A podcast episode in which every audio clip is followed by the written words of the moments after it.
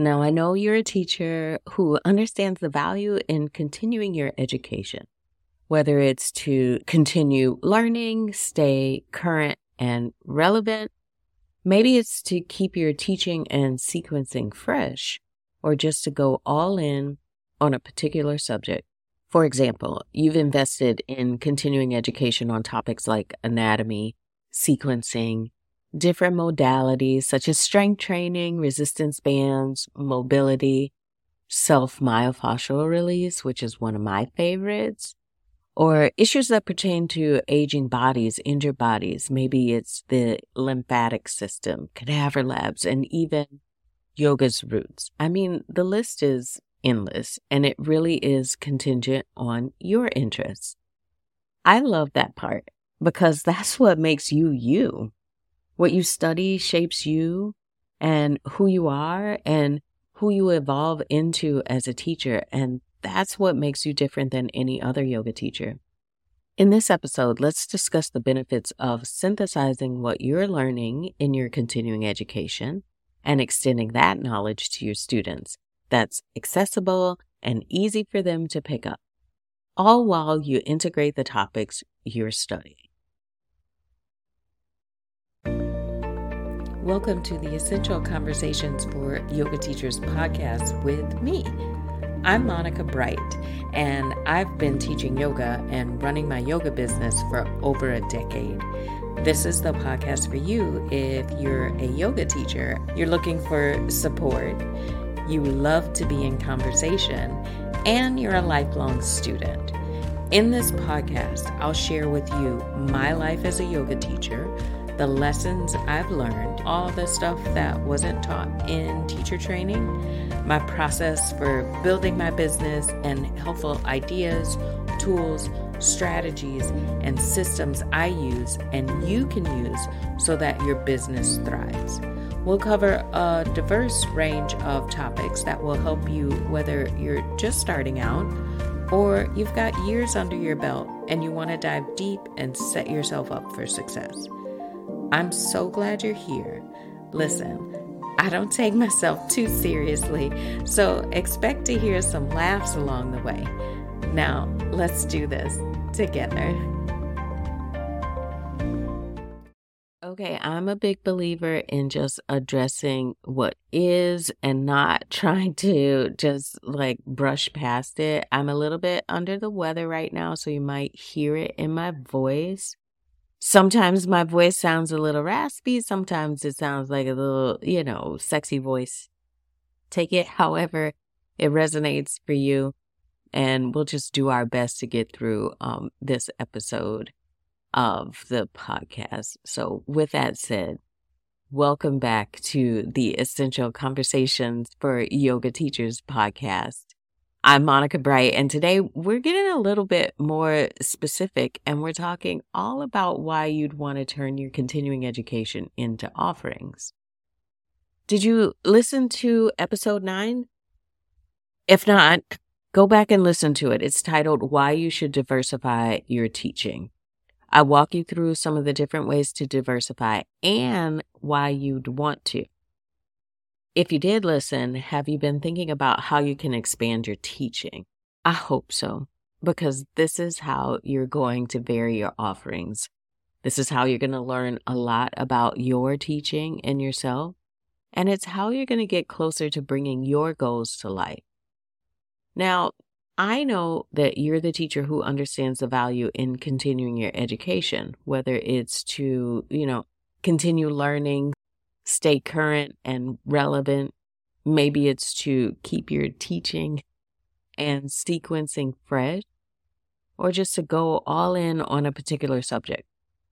For example, say you're invested in continuing education on subjects like anatomy, sequencing, different modalities such as strength training, resistance band, self myofascial release, which is one of my favorites, uh, issues that pertain to injured bodies or aging bodies. Maybe it's the lymphatic system or cadaver labs. I mean, the list is endless and it really is contingent on your interests and your needs and your wants and your loves and your passion. I really love this because that's what makes you you. It makes you you based off of what you study. It shapes who you are, who you evolve into as a teacher. And that's what makes you different than any other yoga teacher. So let's talk about why you'd want to turn your education into offerings and how that benefits you and your students alike. Continuing education is going to benefit you as a teacher because, well, I mean, you grow, right? You learn in the process and you can bring these new learnings um, to your teaching. Now, we know that as a responsible yoga teacher who's devoted to your own evolution, it's important to continue learning and expanding your knowledge of the practice. And you accomplish this by attending trainings and workshops, but you could also be in consistent conversation with other yoga teachers and investing in coaching and mentoring from teachers who can help you grow and question your current teaching methodology. However, simply taking trainings, workshops, and mentorships is not enough. So I'm just going to say it. It is essential to take what you learn and one, apply it to your teaching in classes, and two, create offerings for your students so they benefit from what you're learning also. For the sake of clarity in this episode, I want to keep the conversation centered around workshops as the additional offering. But there are so many more ways. I just want to keep the conversation on track. Now, I will always remind you that when you finish a training and want to implement what you've just learned into your classes, you have got to take it slow. I want to pause and just share this story with you. It this kind of reminds me of the time when I was taking my level one yoga tune up training with um, Jill Miller. It was an amazing training, and I learned so much in that um, in that week together with her. I've gone on and done more trainings with her, but this one was pivotal for me. In this training, it's not just that we learned a lot about um, self massage and myofascial release, but there was a ton of anatomy work and understanding and homework. And we did a lot of practices or classes that don't look like a typical yoga class. And again, we also learned some self massage techniques. But she shared uh, with us about some teachers in the past who had returned home and completely changed their classes based off of the classes that we took in the training or what they learned in the training and cautioned us not to do the same, you know, because students were becoming confused and eventually stopped coming to those teachers' classes. And the reason why is because the change was too much. It was too drastic. It was too different. So if you're teaching like a flow class and then all of a sudden you start doing these really different things that students of vinyasa flow aren't typically used to, they're going to be confused. and so we don't want to confuse students, right? And the thing that you should remember is that, you know, your students already love your classes. They already do, which is why they keep coming back to them. And the new information that you learn should just be sprinkled in in small doses right? So that it's easily accessible and so that your students can easily grasp and hold on to the new information that you're sharing. And then also explain why you're incorporating these new movements into the class. You could explain the benefits of these movements, why students should want to incorporate these new ideas into your yoga practice, and into their lives. And I think when you take uh, that approach, where it's like you sprinkle in a little bit and explain why you're doing it, then students start to feel like, okay, this is a little bit different, but it's okay because I understand why we're doing these new things. So I'll try it out. now, I love workshops because I believe that they're a great way to teach new concepts to students because they provide this container for you to share the new information that you've learned in a structured and focused setting. You're providing students this opportunity to learn new techniques and deepen their understanding of the practice. And this helps them improve their practice and achieve their goals. Workshops also help you integrate and solidify your new learning. When you're in the planning stages of the workshop, you know, you have to be able to organize information that you want to present in a way that's easy to follow and makes sense for understanding. You're going to be reinforcing your own understanding too of the material. Think of it as building blocks, like each component of the workshop builds off of the last. And in order to teach, you have to know, right? I'm going to share this quick story. My daughter would kill me if she knew um, I was sharing this with you, but she's taking AP Bio right now in, she's in high school. And um, I'm not going to call out the teacher's name or where she goes to school or any identifying information. She is taking this class and it is clear the teacher doesn't understand the subject matter. So basically, what happens is the students are teaching themselves. So the teacher kind of creates these packets every unit for the students to study from. And once they've studied from the packets, then they have a test on the content. And when the students aren't sure about information and they ask questions, the teacher, she still doesn't explain the content to them. So they're like all over the place trying to figure out this information because they have to take a test on the material. And every quiz, every test, they hope and pray that they pass. And so this is clear. I kind of explained it to her as like, well, she's a newer teacher and it's just clear she doesn't really have a, a, a, really good understanding of the content to be able to teach it to you all. So I don't want you to be in that situation because that's not a good feeling either for for students or for you as the teacher. I mean, I could just imagine how her AP Bio teacher is feeling as she's going through this school year. I'm sure it's not a good feeling. But when you teach what you learn, you have to have a certain level of mastery of the subject in order to explain it to someone else. Right? Do you know the saying that the best way to learn something is to teach it to someone else.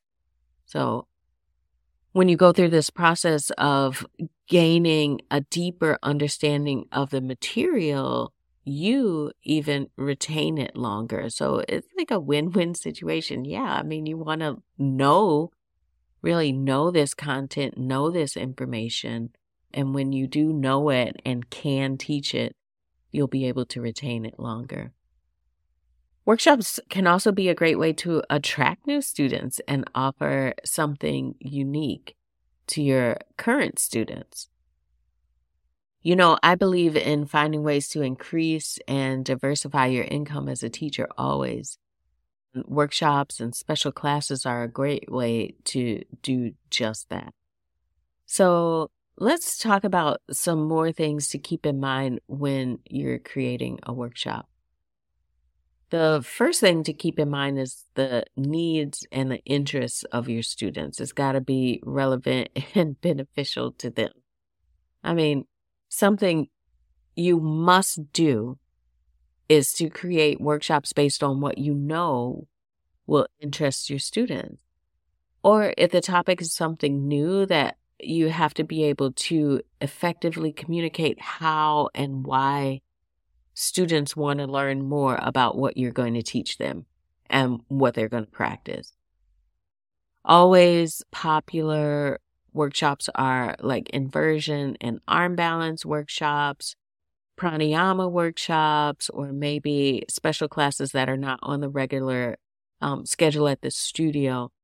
those always typically kind of do well if if students know kind of about them. So like arm balance workshops, those are self-explanatory. It's not like you have to really go into too much detail about what an arm balance workshop is. I mean, yeah, you're going to explain maybe some of the particular arm balances that you'll focus on, but they're pretty self explanatory. But when you get into subjects like Ayurveda and sometimes even restorative or self massage workshops, you have to go into a little bit more explanation of what these are. Not every yoga student knows what Ayurveda is, so to explain what the workshop is going to be about will help them in the decision making stage to sign up for the workshop. So I want you to think outside of the box though when you create workshops. I would combine self massage and restorative together using a yoga tune up Coregeous inflatable ball and lots and lots of blankets and bolsters. That was always fun. Or pranayama workshops using Coregeous balls to help highlight breathing techniques. So you can create all kinds of experiences. It's really just up to you. Here are a few don'ts when you're thinking about creating workshops. The first thing is don't try to just wing it, right? Really be intentional about what you want students to gain from attending the workshop. And, you know, they're spending their money and taking time out of their day. So it's important that you are intentional about what you're doing and not just teaching off the fly. That really just is a disservice to your students. The next is not to be so vague that students aren't really sure what the workshop is about. I kind of touched on this before with like Ayurveda. Um, even in the past, when I first started teaching self massage workshops, students really didn't know what that meant. So on the flyers, we did a little bit more explaining what it was before the workshop in the classes that I would teach, I would give them a little teaser of some self massage techniques that we'd dive deeper into in the workshop. So there were a couple of different ways that I kind of warmed them up for a workshop that they didn't really know much about. The next is not to cram it with so much information at students leave feeling overwhelmed or confused, or maybe they didn't get the chance to integrate the information during the workshop or you didn't leave enough time for Q and A's, right? To answer their question and help them understand the content that you're sharing with them. And then finally, don't try to pitch it to people who it's not truly for. I spent some time during my college years in retail, working in retail, and the idea of just trying to sell somebody something that they don't really want just felt icky to me. But for example, if if you're if you're teaching an arm balance workshop to elderly students, they might they might genuinely be interested in it, but if they aren't, I think I think that it's kind of like ill to try to convince someone who the workshop is not appropriate for, try to convince them to sign up for it so that they're just like more people in the room. You don't want that. You really want people in the room who want to be there, who want to learn, who want to get an understanding and who want to practice what it is that you're teaching them. So focus on getting like the right people in the room. Now, it's super important to make sure that your workshops are well structured and organized and that they provide clear takeaways for participants. Some of the best workshops that I hosted were the ones where students had something to do afterwards, or they were clear on what they could do after the workshops because they felt like super supported. So we talked about how workshops can help you with sharing new concepts, new topics, and knowledge that you're learning with students and how they also reinforce your own understanding because, you know, you got to know it in order to teach it. But here are a few more reasons why creating special classes and workshops benefit both you and your students. The first is professional development, right? Teaching workshops can also be a great way to be- develop your professional skills as a teacher. They help you to continue to improve your public speaking skills, develop your ability to lead a group, and to learn how to create effective lesson plans. I, I use the words lesson plans because of my background in education. It seems like I can't get away from it. But seriously, planning out what you're going to teach keeps you on track and it helps you get the necessary information out and it helps you organize your time. Another benefit of workshops is that they help you build community. They provide an opportunity for students to come together and learn in a group setting, maybe even working together or attempting to teach each other, which can be a really nice bonding experience. I've led partner yoga workshops, couples yoga, and I've even been a student in acro yoga workshops where the point of the workshop is that you have to work with someone else in the room. Those are really fun. And I like the partnering up idea. And it did definitely build some community. You know that I'm always on the lookout to share ways to help you increase your income, right? So workshops should be paying more than your regular classes. Often you'll be negotiating the split between yourself and the studio, whether it's 50 50, 60 40, 70 30, or 80 20. It's up to you to negotiate. I would lean more towards the 80 20 split because remember, you're doing most of the work. But workshops do provide ways for you to monetize your knowledge and skills as a teacher and help students become smarter and more knowledgeable of their bodies and the yoga practice in general. So when you stop to think about it, there's so much value that comes from incorporating workshops into your teaching schedule. All right.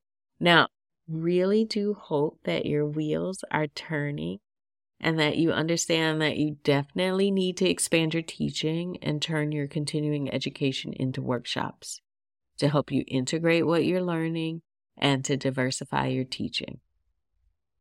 So let me ask you this. Do you want to learn how to actually do this? Are you looking to save time and energy and not spend countless hours trying to nail down, organize, and promote your workshops? Don't worry, because I teach you inside the Business of Yoga 2.0, my four month coaching program for yoga teachers, which opens for enrollment every April. It's the big workshop we never received on how to actually make yoga teaching your career. I work with a small group of teachers each round, and to make sure we're a perfect fit, there's an application process so that I know for sure that we can make a difference in your career. There's a whole module where we talk about workshops from beginning to end so that you are able to create workshops that interest you and that will serve your students. I'll link the sign up to the waiting list in the show notes below, so hop on it so we can stay in touch and you can learn more about creating the business that you love.